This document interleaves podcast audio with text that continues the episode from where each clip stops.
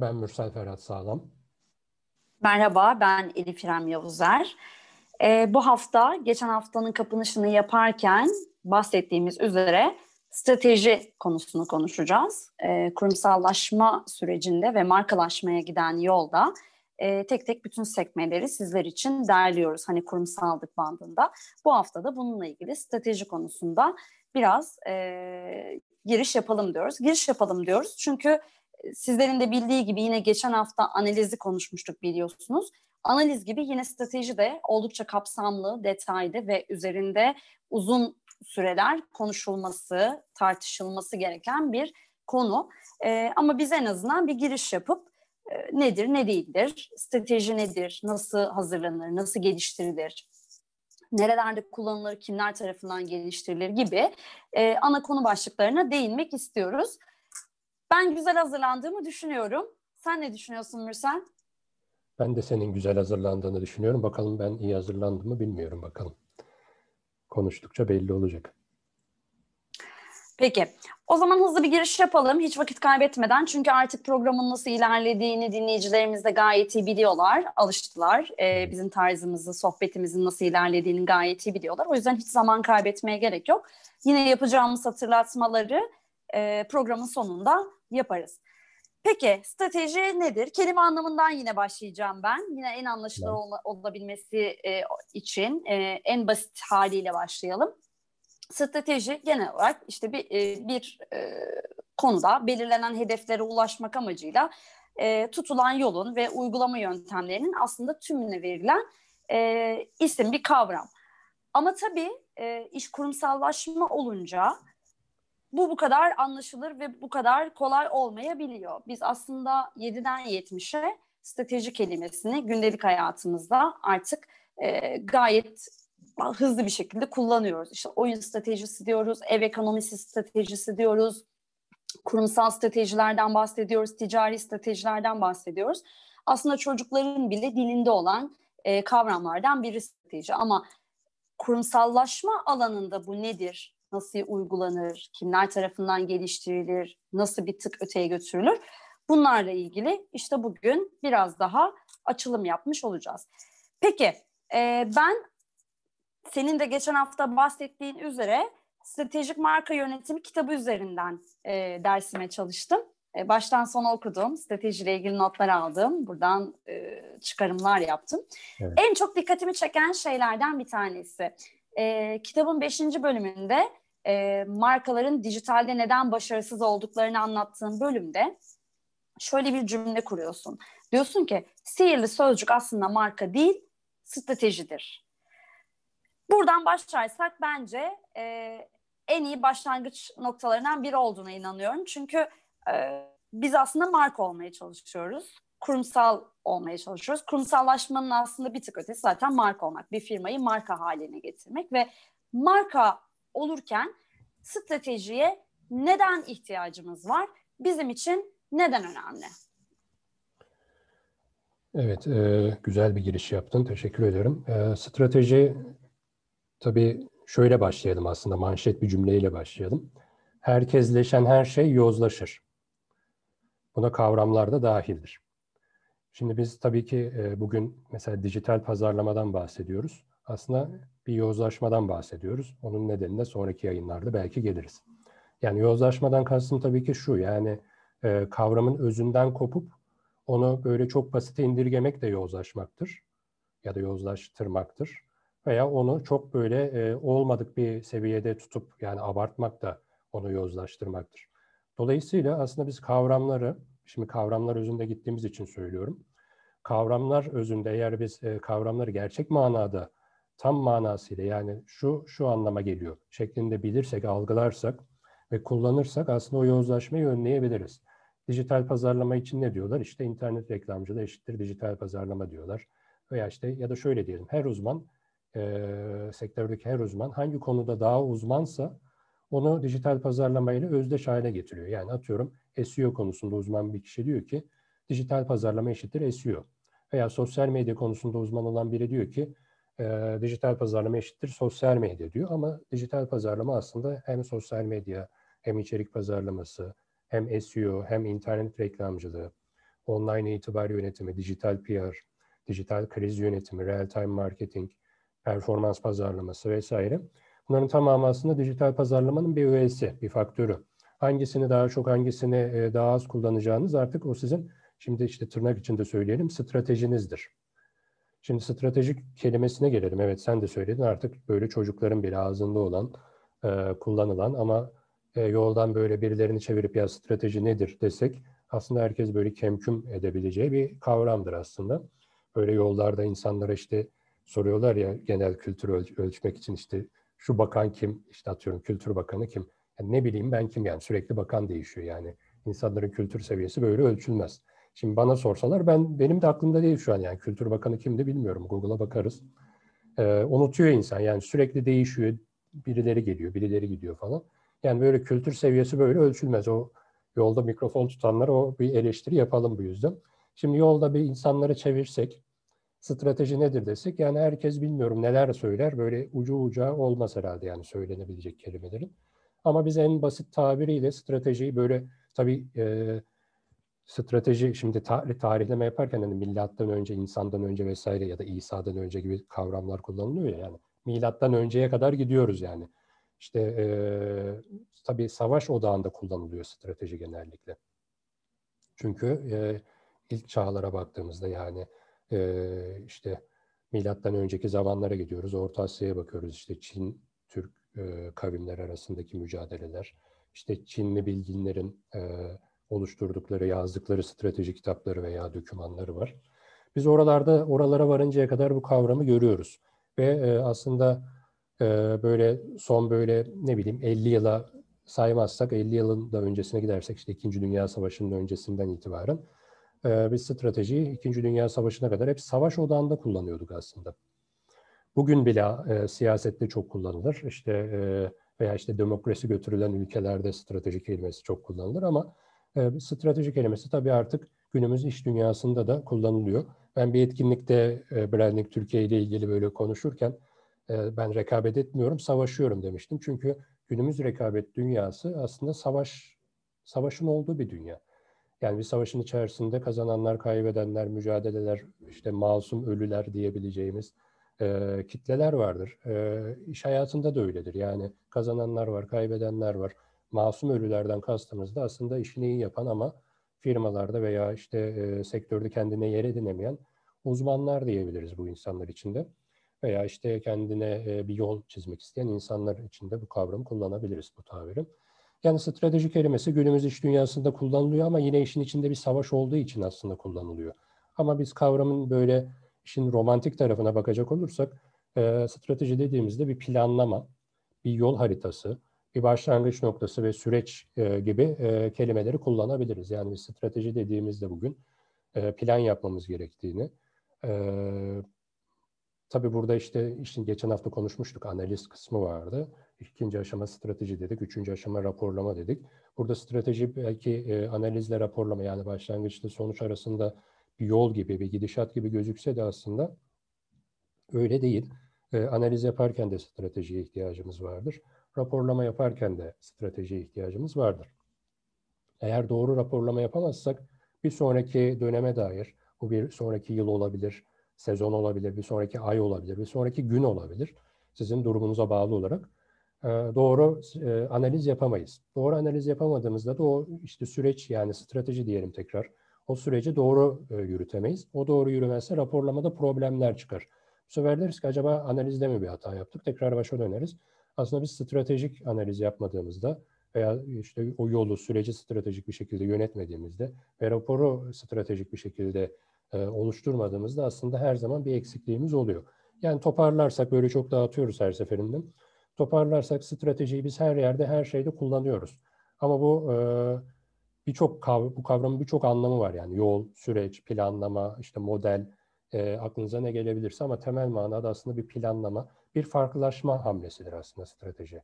Yani bu da böyle bir manşetlik bir cümle olsun. Stratejiyi biz farklılaşma hamlesi olarak da vurgulayabiliriz. Niye? Mesela rakiplerimize karşı farklı bir aksiyon gerçekleştirmemiz lazım. Ne yapmamız lazım? Farklı bir strateji gütmemiz lazım.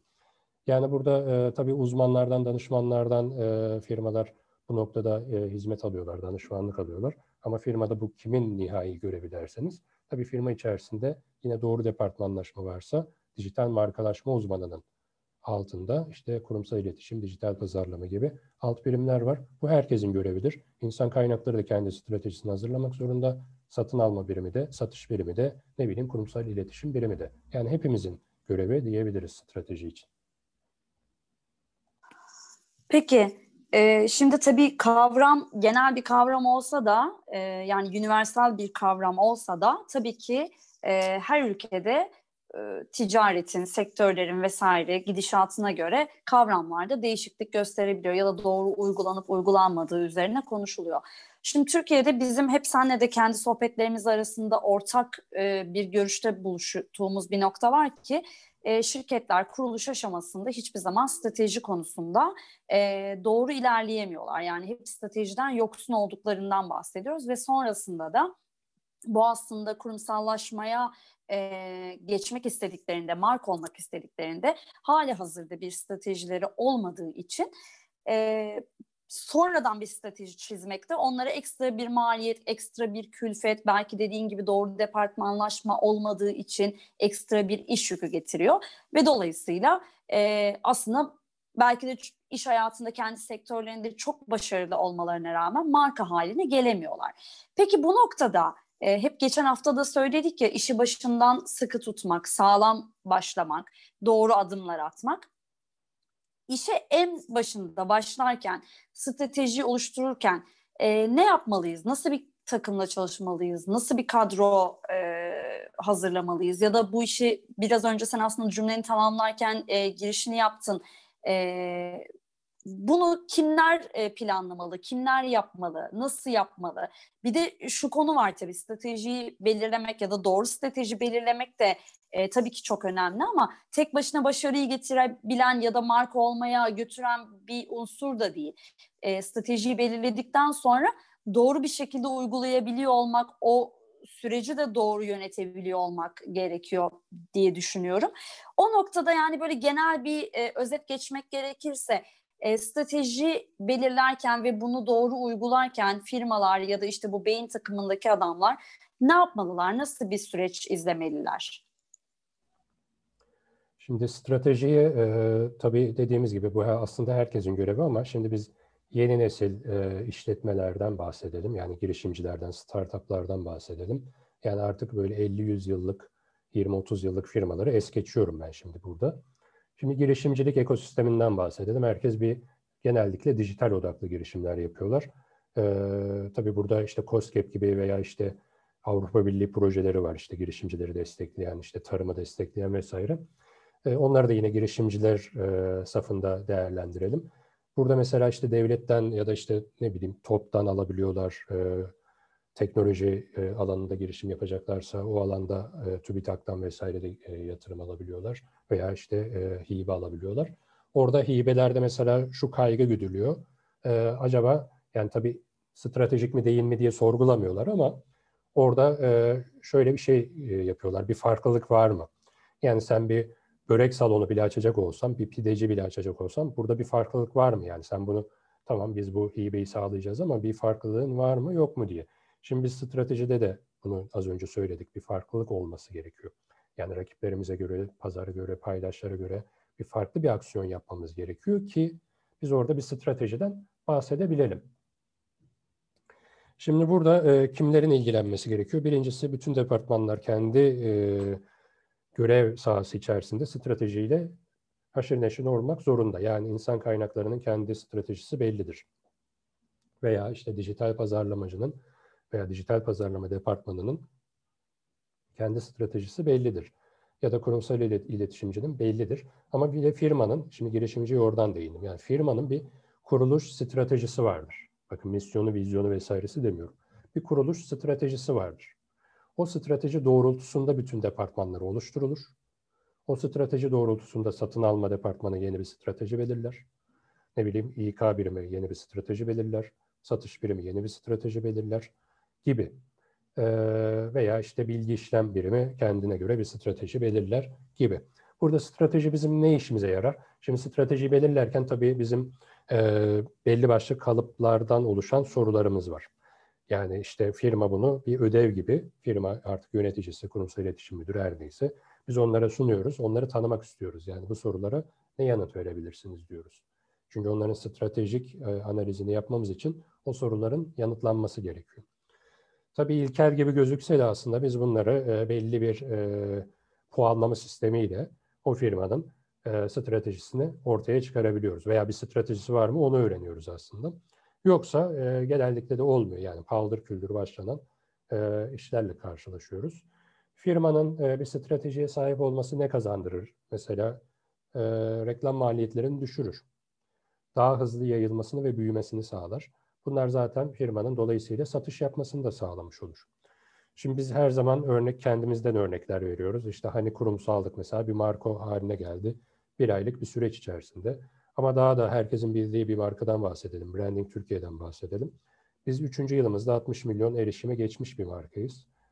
Dolayısıyla biz bunu nasıl kazandık? Yani sürekli reklam mı verdik? Ne yaptık? Nasıl bir strateji izledik? İşte o baştaki, geçen hafta da söylemiştik. Biz 2018'in Ocak ayında kurulduk ama 2017'nin Temmuz ayı itibariyle 2018'in Ocak, Ocak ayına kadar sürekli analizle uğraştık. Yani stratejiyle uğraştık aslında. Biz burada analiz yaptık. İşte paydaşımızı, pazarımızı, işte rakiplerimizi, sektörü, okuyucumuzu, kitlemizi vesairemizi tanıdık ama kendi stratejimizi de o süreçte oluşturduk. Yani yatayda ve dikeyde nasıl bir büyüme kaydedeceğimizi aslında o dönemde planladık. Bakın planlama diyorum. Yani riskleri hesapladık, artıları, eksileri hesapladık. Dolayısıyla biz ne yaparız? Hangi e, süreçte hangi adımı atmalıyız? Veya neyi ne zaman bırakmalıyız? Mesela Google çok başarılı bir marka diye düşünüyoruz. Halbuki Google'ın e, e, fişini çektiği, iptal ettiği ve e, kullanmayı bıraktığı yani e, kısaca işte diyelim fişini çektiği markaları var, ürünleri var. Ve bu yüzden fazladır. Onlarca, yüzlerce markası var. O zaman biz Google için başarısız bir marka mı diyeceğiz? Yoksa doğru zamanda bırakmayı başardığı için bir marka mı diyeceğiz? Yani o hizmeti, o ürünü doğru zamanda fişini çekebildiği için mi acaba Google doğru bir marka mı?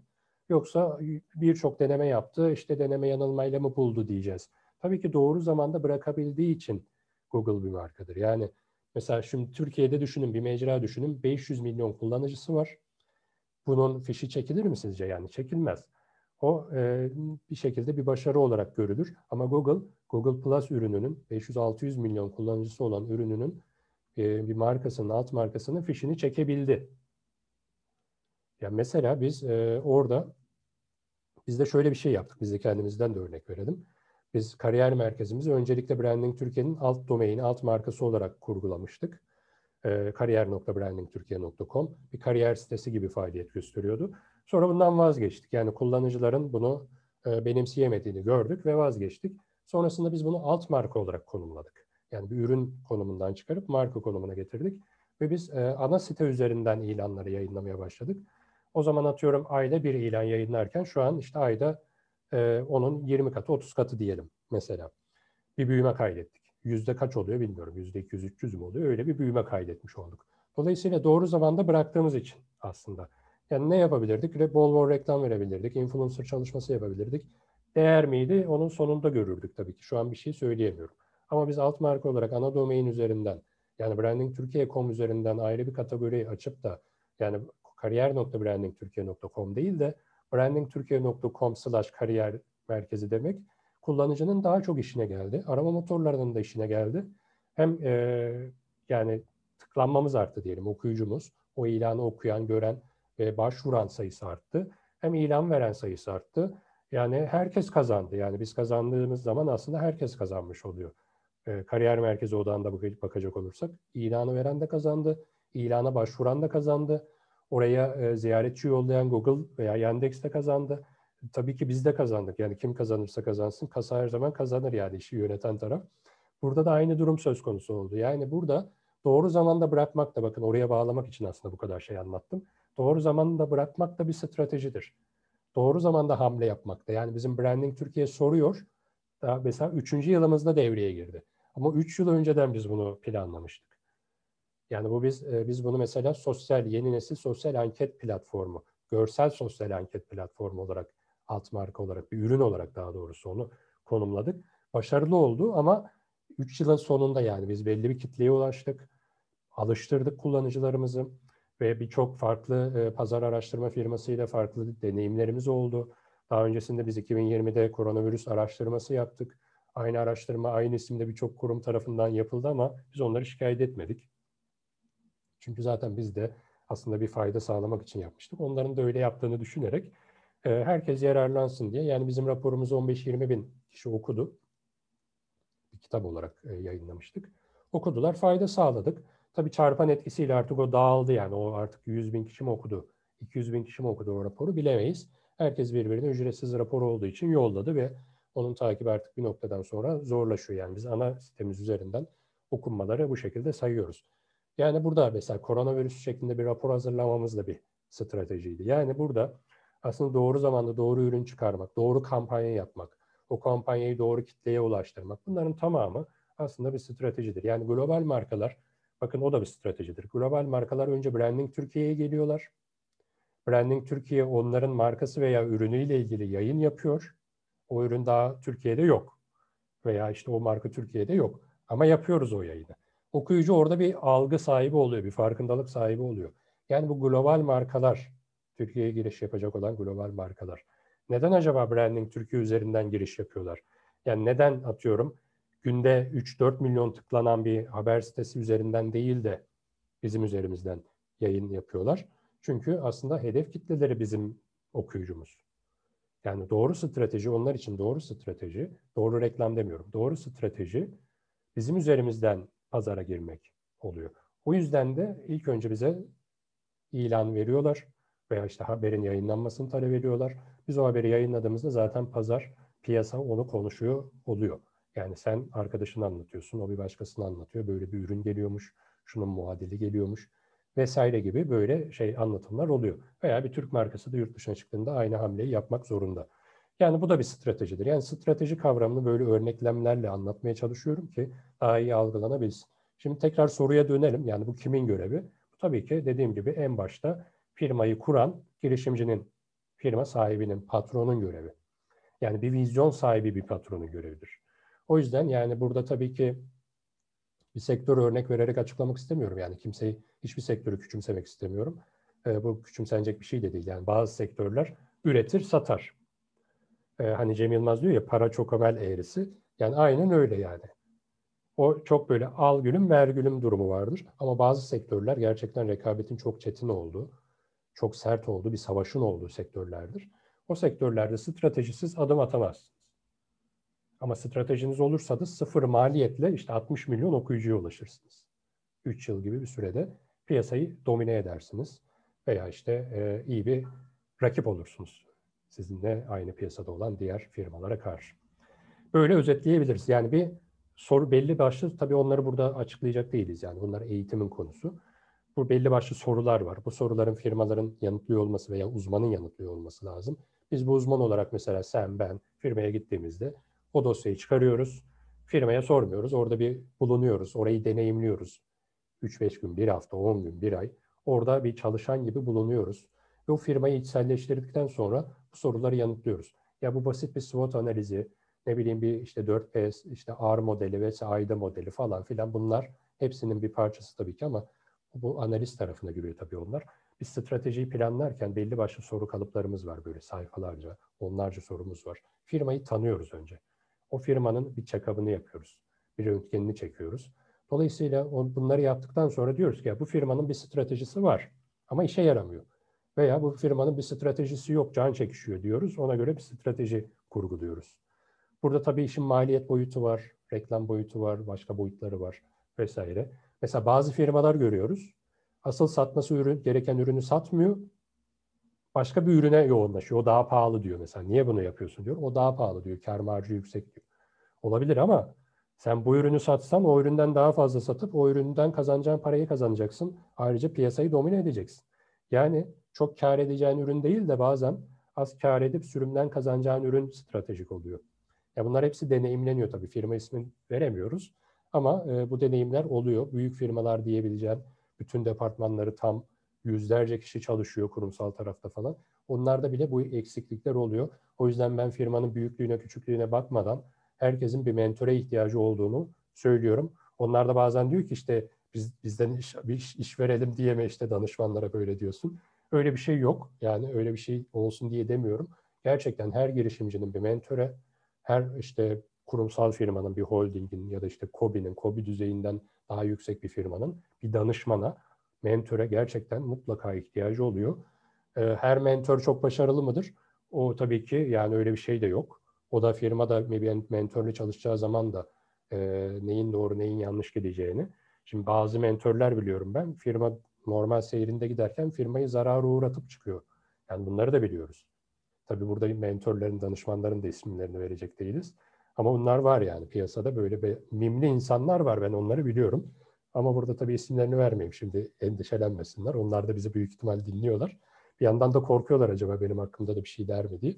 Ama tabii burada söyleyecek değiliz. Burayı binlerce insan dinliyor. Yayının sonunda bu arada bazı kişiler endişe etmişler. Normalde her cumartesi yayın yapıyorduk. Ee, bana özelden yazanlar oldu yani yayınlar bitti mi? Bu yayınlar bitmez. Devam ediyoruz. Ee, siz yeter ki böyle dinleyin, arkadaşlarınıza yollayın ve takip edin. Ha, onu da söyleyelim. Mesela bir yayını 500 kişi dinliyor. Takip eden onun %10'u. Yani Spotify'da takip kültürü olmadığı için takip etmiyorlar.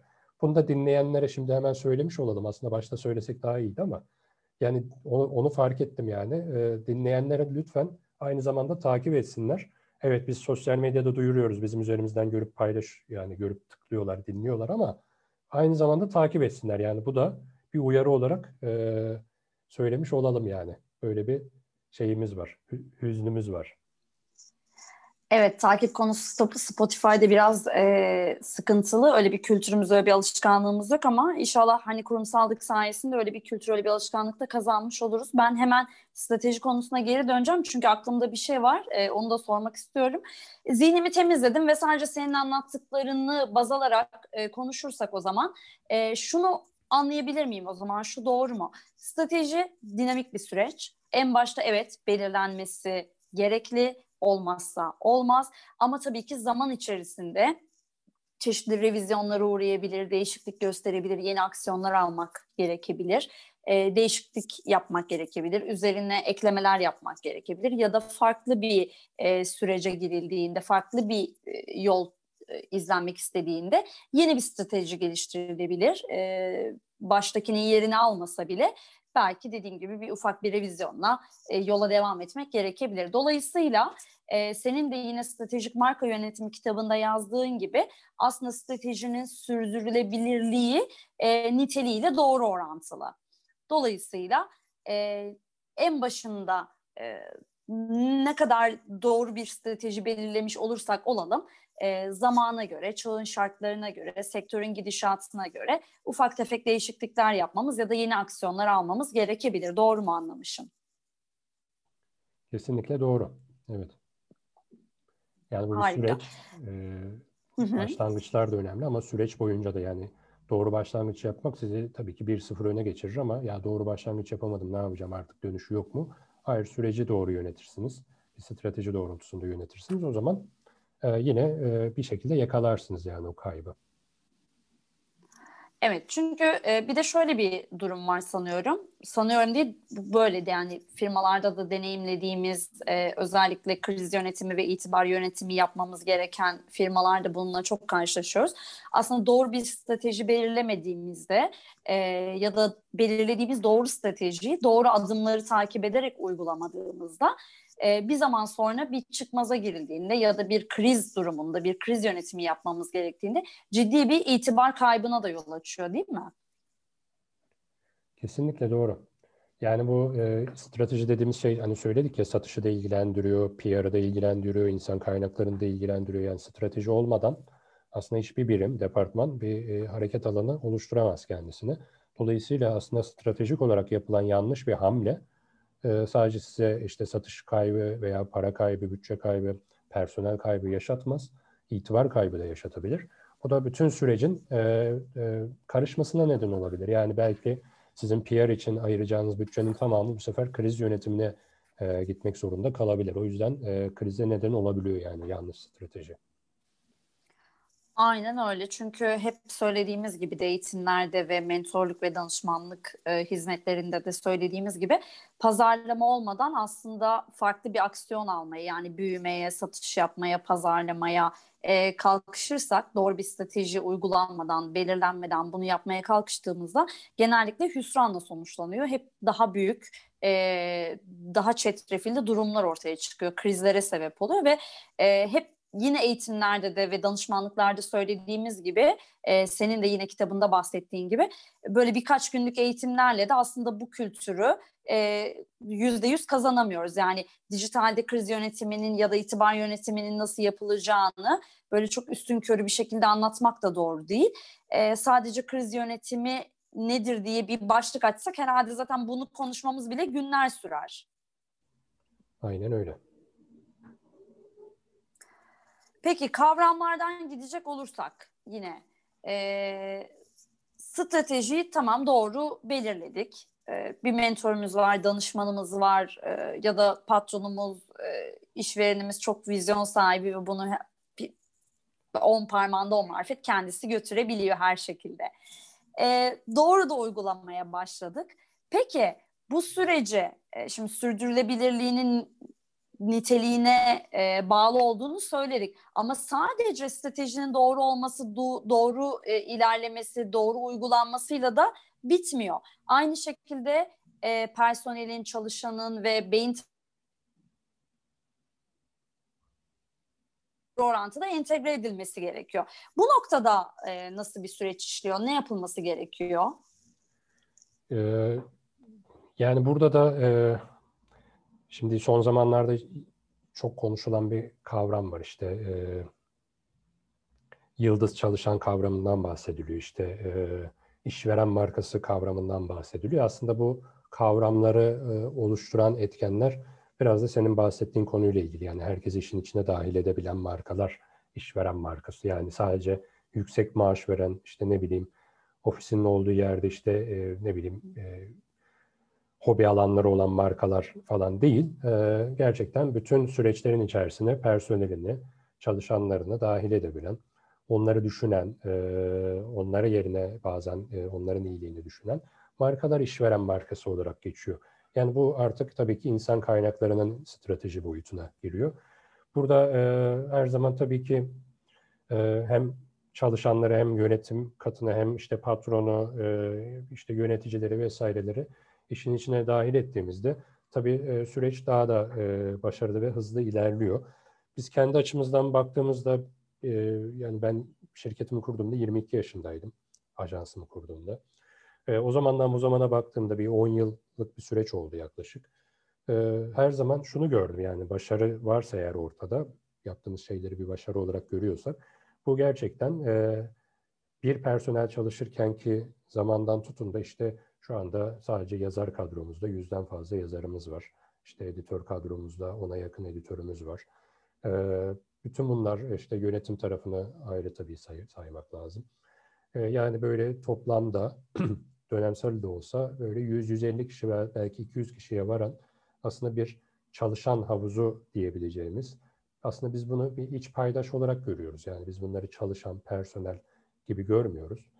Biz bir paydaş olarak görüyoruz ve burayı e, kendi işleri gibi sahiplendikleri için zaten.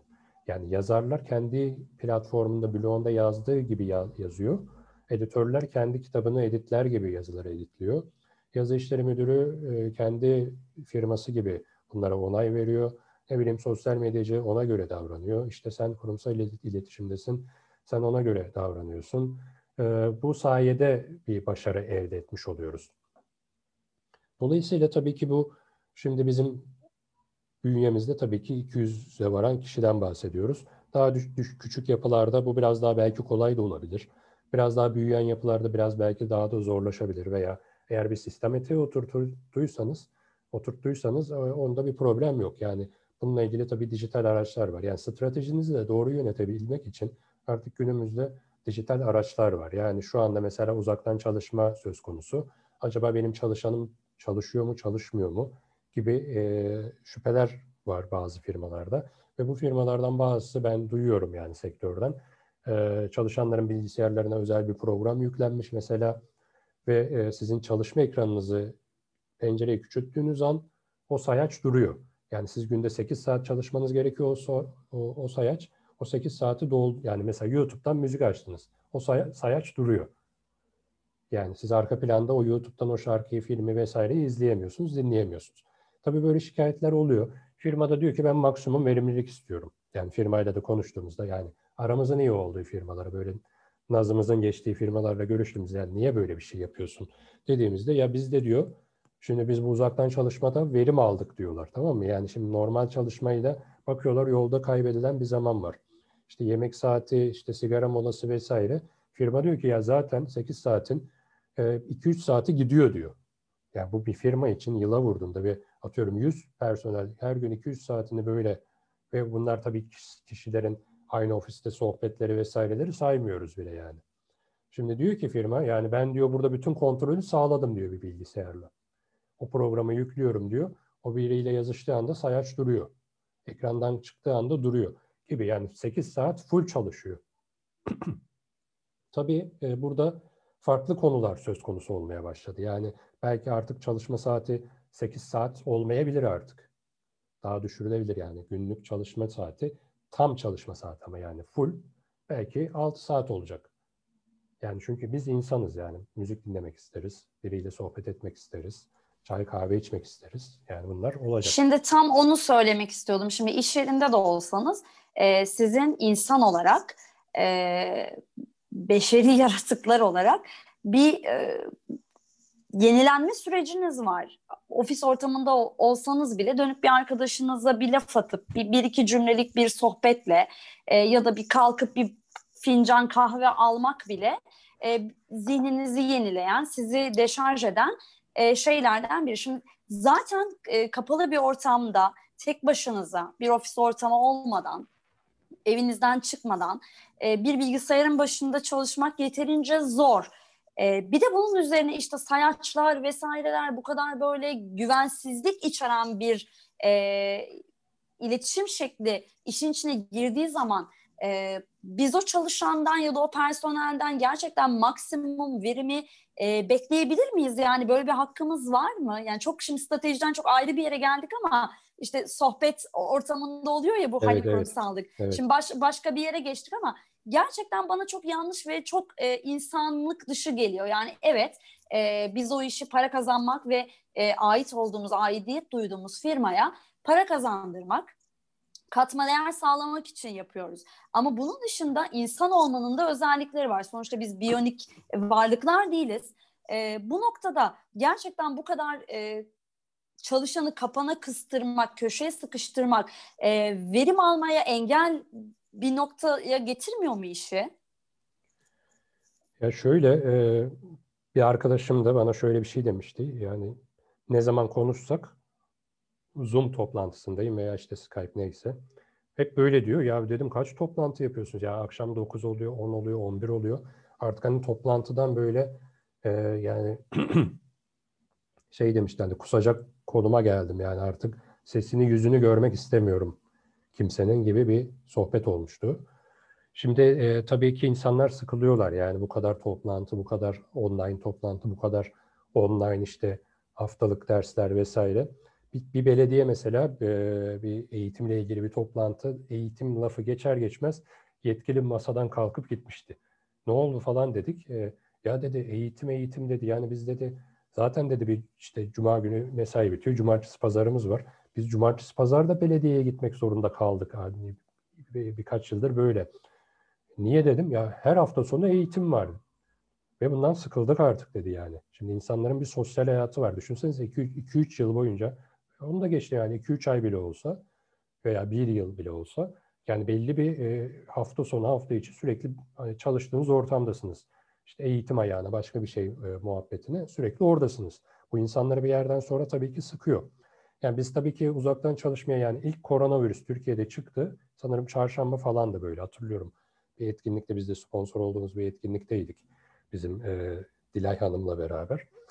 E, o etkinlikte e, ilk gün bir şey yoktu. Etkinliğin ikinci gününde koronavirüs vakası açıklandı. Hatta biz de dedik ya işte gitsek mi gitmesek mi? İlk gün gittik yani üzerimize düşeni yaptık ama İkinci günde tabii gitmezsek olmayacaktı. Gittik e, ve o gün işte çarşamba günüydü galiba. Dedik ki biz artık e, cumartesi günü tekrar bir online hemen toplantımızı yaptık. Dedik ki biz bugün itibariyle ofise gitmeyelim. Yani biz daha ilk vaka açıklandı. Geçen yıl Mart'ın işte 12'si ise ondan 3-4 gün sonra hesap edin. Böyle Mart'ın 15'inden sonra falan biliyorsun yani e, ofislere gitmemeye başladık. Bu neye sebep oldu? Hepimiz e, çok verimli çalıştık. Yani kendi açımdan söyleyeyim. 5-6 yılda bitirebileceğim bütün işleri bitirdim. Belki daha uzun sürecekti yani.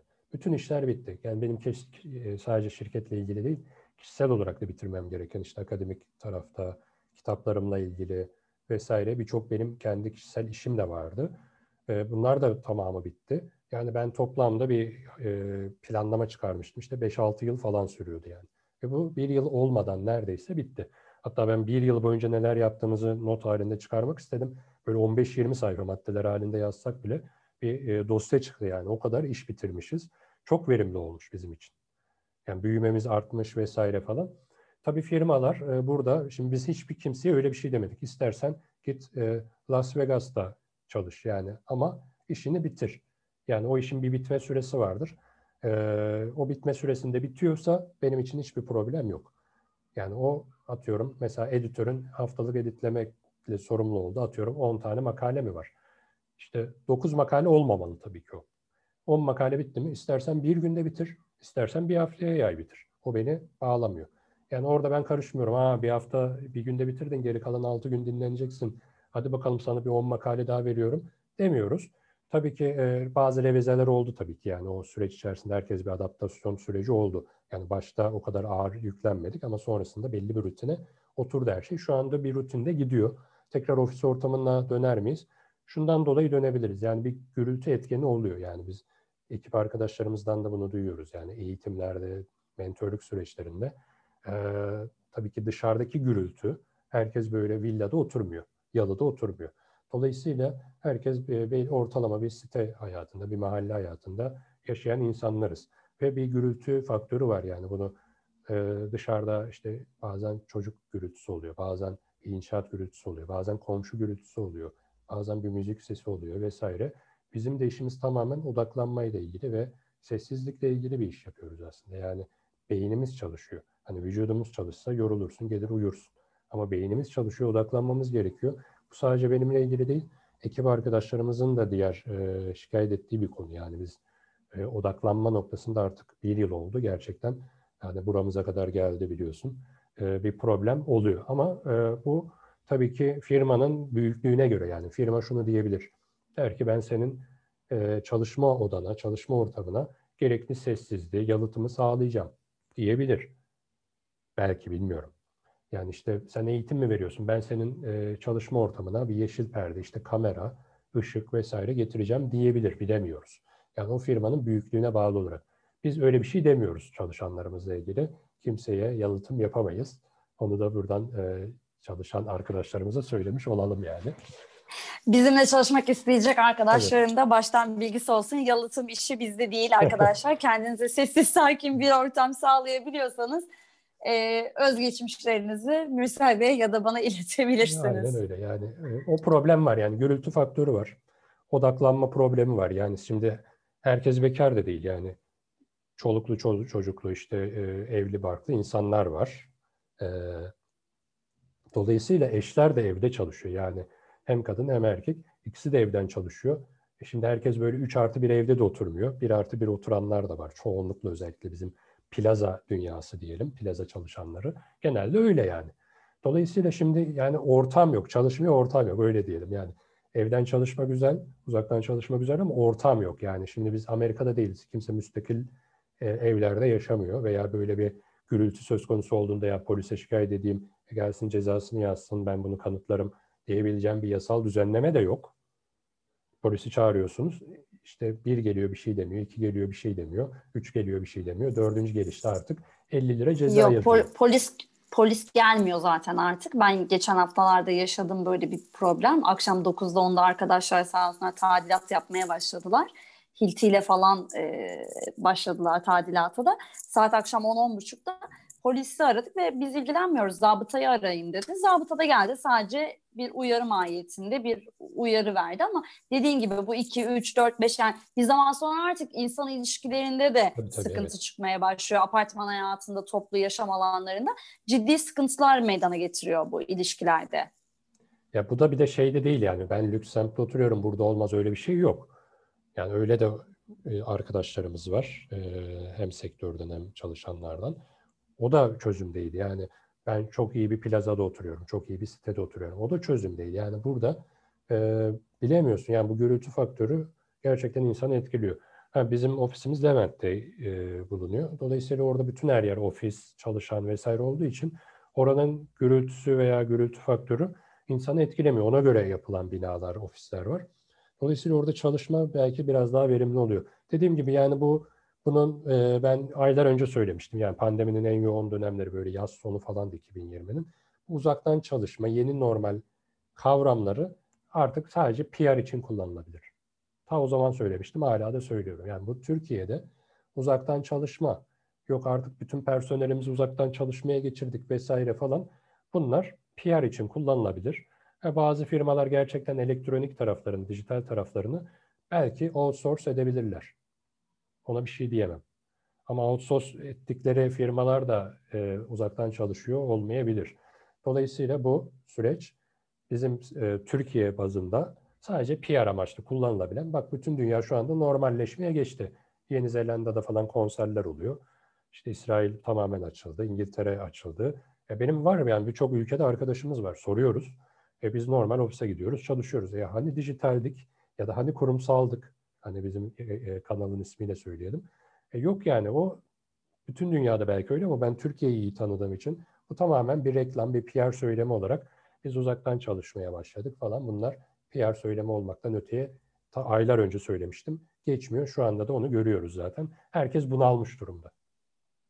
Zaten insan olmanın gerekliliğini yani insan olmanın e, şeyine de aykırı değil mi? Yani e, doğasına da aykırı. Sürekli sürekli sürekli uzaktan çalışmak, hiçbir ofis ortamını deneyimlememek. Yani şimdi evet bizler e, belli bir iş e, ve kariyer geçmiş olan insanlarız ama şimdi ben düşünüyorum yeni mezun çocukları, yeni mezun gençleri yani hiçbir ofis ortamı deneyimlemeden, hiçbir iş yeri görmeden, işte o ofis disiplinini almadan nasıl iş hayatına e, giriş yapacaklar ya da nasıl başarılı olacaklar. Yani başarı da belki çok spesifik bir kavram hani o noktada ama e, gerçekten o ofis ortamını deneyimlemek e, iş hayatında bence bilmiyorum çok önemli.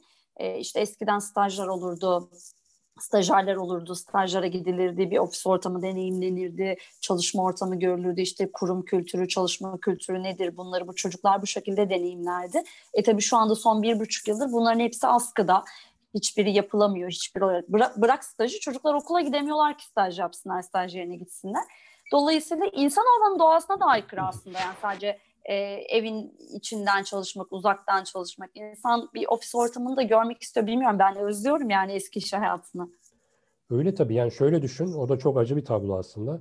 Mesela işte koronavirüs ilk başladığında 2019'un eğitim öğretim yılı diyelim 2019-2020. Evet zaman, ikinci dönemiydi. Tabii ön lisansa başlayanları düşün 2019'un Ekim ayında. Zaten 2020'de okul tatil oldu. 2021'de öyle geçti. Yani hiç okul yüzü görmeden belki iki ay falan anca gittiler. Hiç okul yüzü görmeden ön lisanslar mezun oldu. Bak bu atlanan bir durum. Şimdi ön lisans nedir? Ara elemandır aslında. Çok önemlidir. Türkiye'de çok ihmal edilir. İki yıllık mı okudun falan? Hayır. Çok önemlidir. Bir de orada şöyle Kesinlikle. bir detay var. Dört yıllık öğrenecekleri bilgiyi iki yılda sıkıştırılmış bir şekilde öğreniyor onlar kötü bir algısı olabilir. Yani şimdi mesela sorarlar ya Anadolu Üniversitesi mezunuyum diyor. Hemen sorarlar açık öğretim mi? Ya Anadolu Üniversitesi. E şimdi hepsi yani, açık öğretim. Hepsi, Şu an hepsi açık öğretim. Yani böyle algılar var Türkiye'de. Neden bilmiyorum. Yani eğitim eğitimdir. Açık, kapalı, işte ön lisans, lisans fark etmez. Şimdi mesela bu çocukların öyle bir dezavantajı olduğu hiç okul görmediler. İkincisi bunlar staj. Daha dün biri ulaştı. Dedim ki yaz sonuna kadar stajyer bile almıyorlar. Hocam işte staj var evet. işte bir iş. Stajyer bile almıyorlar dedim. Yani yaz sonuna kadar artık kendi başına bir şeyler öğren, izle, bir şeyler yap. Yani imkansız gibi bir şey. Biz şu anda bizim bizim bütün öğrencilerimizi ajanslar alırlardı. Şimdi öyle bir şey kalmadı yani. Evet eğitimler oluyor ama ajanslardan öyle bir talep yok. Çoğu ajans battı. Yani batmayan ajanslar bazılarından yine isim vermeyeyim. Şöyle diyenler var. Biz e, batma noktasındayız ve biz müşterilerimizden para almıyoruz. Niye almıyorsun dediğimizde ya müşteri başka bir ajansa gitmesin diye biz bu işi işte anlaştık atıyorum 3 ay ücretsiz yapıyoruz.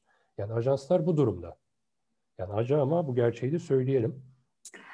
Ajanslar eskiden kapışırlardı bizim stajyerlerimizle. Şimdi tabii şöyle de bir algı yönetimiyle ilgili bir sıkıntı da var. Ee, çocuklar da gitmeye korkuyorlar. İnsanlar burunlarını dışarı çıkartmaya yani, korkuyorlar. Eskisi kadar hani öyle bir talep de e, ister istemez karşılıklı yani arz talep meselesi. Hani arz da yok, tale, talep de yok yani. Ya şöyle her şeyi dijitalde halletmeye çalışıyorlar. Yani onlarca sertifika alıyorlar.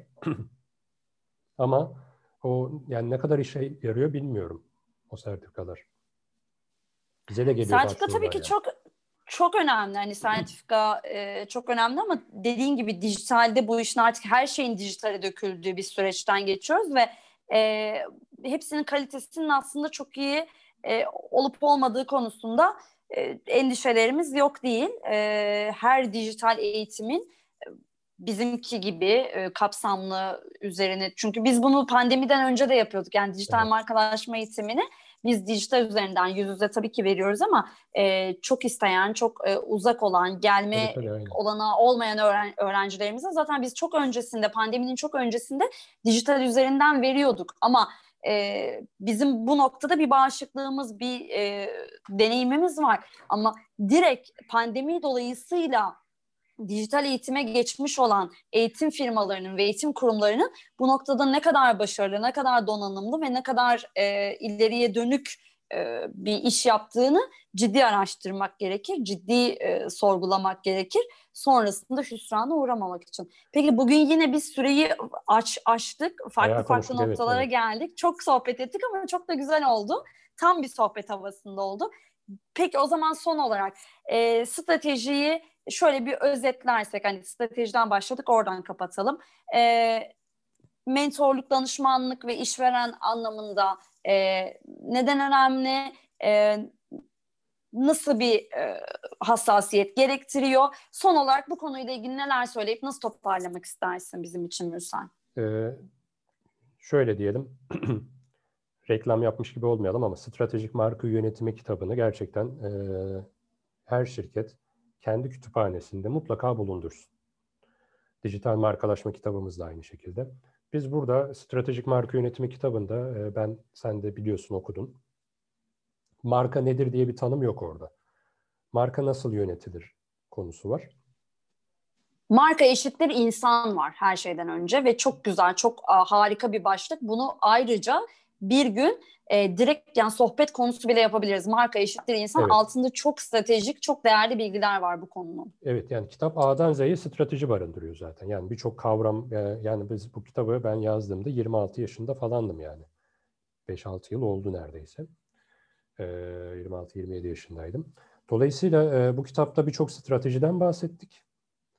Ee, ve daha o zamanlar konuşulmayan konulardan bahsettik. İşte 2016 mıydı, 2017 mi neydi bu kitap çıktığında. O zamanlar hiç 2017. He, hiç konuşulmayan kavramlardan bahsettik yani biz o zamanlar. İşte 4 yıl olmuş. Tabii 27, 28, 26 yaşında falan yazmıştım. 27-28'de de yayınlanmış. Ee, hiç Türkiye'de konuşulmayan kavramlardı onlar. Yani şu anda birçok üniversitede ders kitabı olarak sadece lisansta değil, ön lisansta, yüksek lisansta bu kitap ders kitabı olarak okutuluyor. Yani o yüzden böyle bir giriş yapmak istedim. Şirket kütüphanesinde mutlaka her firmanın bulunsun yönetici takımındaki insanlar mutlaka okusun. Yani kendi kütüphanelerinde de mutlaka bulunsun. Ve bu kitap şöyle, bana bir sektörden gerçekten e, duayen diyebileceğimiz bir isim şöyle demişti. Yani tatile gittim, kitabı yanımla götürdüm. Geldim işte otur, e, yatmadan önce okuyorum. İşte eşi diyormuş ya bu kitabı hiç bırakmadın, hayırdır ne oluyor falan. Yani bu kitap öyle bir kitap. Ofisime gidiyorum yanımda. Herhangi bir sayfasını bitirdim ilk, hemen bitirdim dedi ama böyle bazen açıyorum rastgele bu sayfayı yani her okuduğumda yeni bir şey öğreniyorum gibi bir şey demişti. Bir de e, kitabın şöyle bir güzelliği var. Yani hiç e, bu konularla işte stratejik markayla, dijitalle vesaireyle hiçbir işiniz olmasa bile çok standart bir işiniz bile olsa e, her kesimden çalışan e, kesimden herkesin çok rahat anlayabileceği, e, çok rahat kafasında teayül edip çok kolay e, kavramları yerlerine oturtabileceği harika bir anlatım var ve dediğim gibi çok sade, çok yalın. Her kesimden, e, her sektörden gerek yönetici olsun, gerek e, daha alt e, bir pozisyonda personel e, olarak çalışıyor olsun kesinlikle e, kendiniz için e, bir şeyler bulabileceğiniz artı dediğim gibi çok kolay anlayıp çok kolay kafanızda yerine oturtabileceğiniz şeyler barındırıyor. Evet yani bu kitap zaten size birçok konuda e, yol haritası olacaktır. Ama Branding Türkiye'yi de düzenli takip ederlerse biz birçok konu yüzden fazla kategoride içerik yayınlıyoruz. Gerçekten bir bilgi kaynağı, binlerce makale var. Yüzlerce uzman orada yayın yapıyor. E, orayı da düzenli takip etsinler. Onun dışında hani kurumsaldık. E, bu podcast serisini ciddi manada notlar alarak dinlerlerse çok faydalı olacaktır. Ki birçok e, dinleyicimizden böyle çıkardıkları notları falan böyle yazıyorlar, bize yolluyorlar. Memnun da oluyoruz. E, yani kitaplara sığmayacak, eğitimlere sığmayacak şeyler aslında bahsediyoruz, özetliyoruz burada. Onun dışında e, strateji dediğimiz gibi yani bütün yayınlarda söylüyoruz. Yani kur, bir işletmeyi, bir girişimi kurarken aslında bir vizyon dahilinde kurarlarsa, biz vizyon konusunda da değinmiştik. O vizyon dahilinde zaten analiz yapması gerektiğini, bir stratejiye bağlı olması gerektiğini, raporlar çıkararak, raporlama yaparak ilerlemesi gerektiğini zaten bilincinde olur o insan, o girişimci. Şimdi strateji dediğimiz şey işte plan, program, kendinize göre bir model geliştireceksiniz, bir farklılık, bir kurgu yapacaksınız. Her analiz aşamasında da strateji olacak, süreç içerisinde de olacak. Ne bileyim işte dijitali kullanmak sizin için stratejikse kullanacaksınız. TikTok kullanmak stratejikse kullanacaksınız. Snapchat kullanmak stratejikse kullanacaksınız. Bazen bir kampanya için sadece Snapchat kullanmanız bir kere gerekebilir. Kullanacaksınız. Öyle olabildiğince farklılaşacaksınız. Dediğimiz gibi mesela bizim rakiplerimizin hiçbiri TikTok'ta yoktur. Biz varız. Bu ne demek? Siz TikTok'ta e, şu anda bizi e, 200-300 bin e, kişi izledi. Yani bu ne demek? 300 bin öndeyiz. Aslında orayı kullanmayan diğer rakiplere göre. Stratejik mi? Stratejik. Yani bazen bir kampanyadır sizin stratejinizi belirleyen. Bazen bir tasarımdır. Bazen logonuzun rengidir, tasarımıdır. Bazen sahip olduğunuz vizyondur. Bazen ürettiğiniz yayındır. Bazen sosyal sorumluluk projeleriniz, sponsorluklarınızdır. Biz mesela Türkiye'deki 200 farklı üniversitede e, temsilcisi olan, yani neredeyse bütün üniversitelerde temsilcisi olan bir markayız. Bu bizim için stratejik mi? Evet stratejik. Niye? Biz aynı zamanda 200'den fazla, üniversitede etkinlikler düzenleyebiliyoruz istediğimiz zaman. Yani Türkiye'nin her yerinde hatta dünyaya da e, açılabiliriz bu manada. Her çünkü dijitalde yapıyoruz artık. Her yerden herkes bizi izliyor, dinliyor. Dolayısıyla stratejik mi? Evet, stratejik. E, yani böyle planlama yapacaksınız. Arkası dolu olacak. Yani neden üniversitede temsilci? Evet, güzel. Şu reklamını yapabilirsin. Benim 200 üniversitede, her üniversitede 5 kişi olmak üzere temsilcim var. Bir reklam kampanyası için güzel bir söylem. Ama arkası dolu mu yani? Bunun sonrası sana ne kazandırıyor? İşte bu da önemli. Yani böyle arkasını, önünü, yanını, sağını, solunu doldurabileceğin stratejiler, planlamalar yapacaksın. Bu sana reklam maliyetlerinin düşmesine neden olur. Daha az kişiyle daha çok iş yapabilme başarısı sağlar. E, rakiplerini geçebilmeni sağlar. Pazarı domine etmeni sağlar gibi böyle faktörleri vardır ve en nihayetinde de marka olmanı sağlar. En güzel tarafı odur. Ve kurumsallaşmanı korumanı sağlar strateji. Veya işte yatırım alma hedefindeysen yatırım almanı sağlar. İşte e, satmak düşüncesindeysen girişimine girişimini satabilirsin. Bazen gelir modellerini oluşturmak mesela bizim uzmanlıklarımızdan biri de odur yani girişimlere gelir modelleri oluştururuz. Gelir modeli oluşturmak da bir stratejidir. Yani bir şeyi satmak, düz satmak var bir de bunun içine strateji katarak satmak var o ürünü. O zaman ne olur? Bir kazanacakken on kazanabilirsin. Veya bir kazanacakken bir ürün satacakken on ürün satabilirsin yan ürünlerle birlikte. O yani burada işte yatay dikey büyüme e, stratejileri belirleyip Kendini tanıyacaksın. Yani biz o yüzden o analizleri en başta yapıyoruz. O soruları firmaya yöneltiyoruz. Kendini tanıyacaksın. Kendini tanıyan, yani firmasını tanıyan nasıl davranması gerektiğini de bilir. Ha, yok ben her şeye rağmen başaramıyorum diyorsanız da bu yayının akabinde e, bana veya Elif'e veya işte Branding Türkiye, Ajans Paradise'a ulaşıp ya da hani kurumsaldık yayınlarını baştan sonra dinleyip bize gelebilirler, gelebilirsiniz diyelim yani. Böylece tamamlamış olalım. Evet harika. Haftaya ne konuşuyoruz? Haftaya raporlama konuşuyoruz. Şimdi analizi konuştuk. Stratejiyi konuştuk. Üçüncü adımda ne dedik? Raporlama dedik. Raporlamadan sonra bakalım ne konuşacağız ona da karar veririz. Harika. Çok keyifli bir yayın oldu. Evet, ee, Kesinlikle çok güzeldi, çok akıcıydı. E, stratejinin haricinde de birçok şeye dokunduk. Şeyi e, ki zaten bu yayınların e, amacı bu. Ne? Uzaktan çalışma ile ilgili e, bir başlık açabiliriz yani. Bu güzel oldu bugün. Kesinlikle. Ona zaten çok talep var. Uzaktan çalışma, uzaktan çalışmada pandeminin e, işte çalışan psikolojisine etkisi vesaire gibi böyle biraz daha soft konulara da giriş yapacağız. E, ama dediğimiz gibi yani kurumsallaşma ve markalaşma sürecinde e, çok hani bugünün de deyimiyle çok stratejik başlıklar var. Bunlardan bir tanesi vizyondu, biri e, stratejiydi, bir diğeri e, analizdi. Haftaya da raporlama. Ondan sonra belki dediğim gibi bir, bir tık daha e, biraz daha softlaştırıp daha böyle e, sohbetin akıcı olacağı konulara geçiş yapabiliriz. Evet. Ama önümüzdeki hafta raporlamayı konuşuyor olacağız. Bizi e, Spotify'dan dinlemeyi ve takip etmeyi unutmayın. Telegram kanalımıza üye olmayı unutmayın. Yine orada sürprizler, e, hediye kitaplarımız vesaire e, çok yoğun bir şekilde devam ediyor. E, zaman zaman yayının e, gününde şaşmalar olabilir e, yayının en başında da söylediğimiz gibi hem bir Ramazan etkisi, ikincisi biz uzaktan çalışma modeliyle çok yoğun bir süreçte olduğumuz için gerek eğitimler, gerek danışmanlık hizmetleri vesaire gibi böyle ufak tefek e, gün kaymaları, saat kaymaları olabiliyor. E, bunun için öncelikle af diliyoruz ama siz takipte olduğunuz müddetçe zaten e, hangi gün yayının yayınlandığını da e, çok rahat bir şekilde bilgilerine ulaşabilirsiniz. Bizi dinleyen herkese, vakit ayıran herkese çok çok teşekkür ediyoruz. Ee, önümüzdeki hafta raporlamayla devam ediyor olacağız. Evet. Kendinize çok iyi bakın. Sağlıkla ve e, mutlulukla kalın. Evet ben de e, herkese güzel bir hafta diliyorum. Bugün e, pazartesi güzel bir hafta. E, artık pandeminin de biteceği günler diliyorum tabii ki. Bizi dinlemeye devam edin diyelim ve e, herkes kendine iyi baksın. Görüşmek üzere. Görüşmek üzere, hoşçakalın.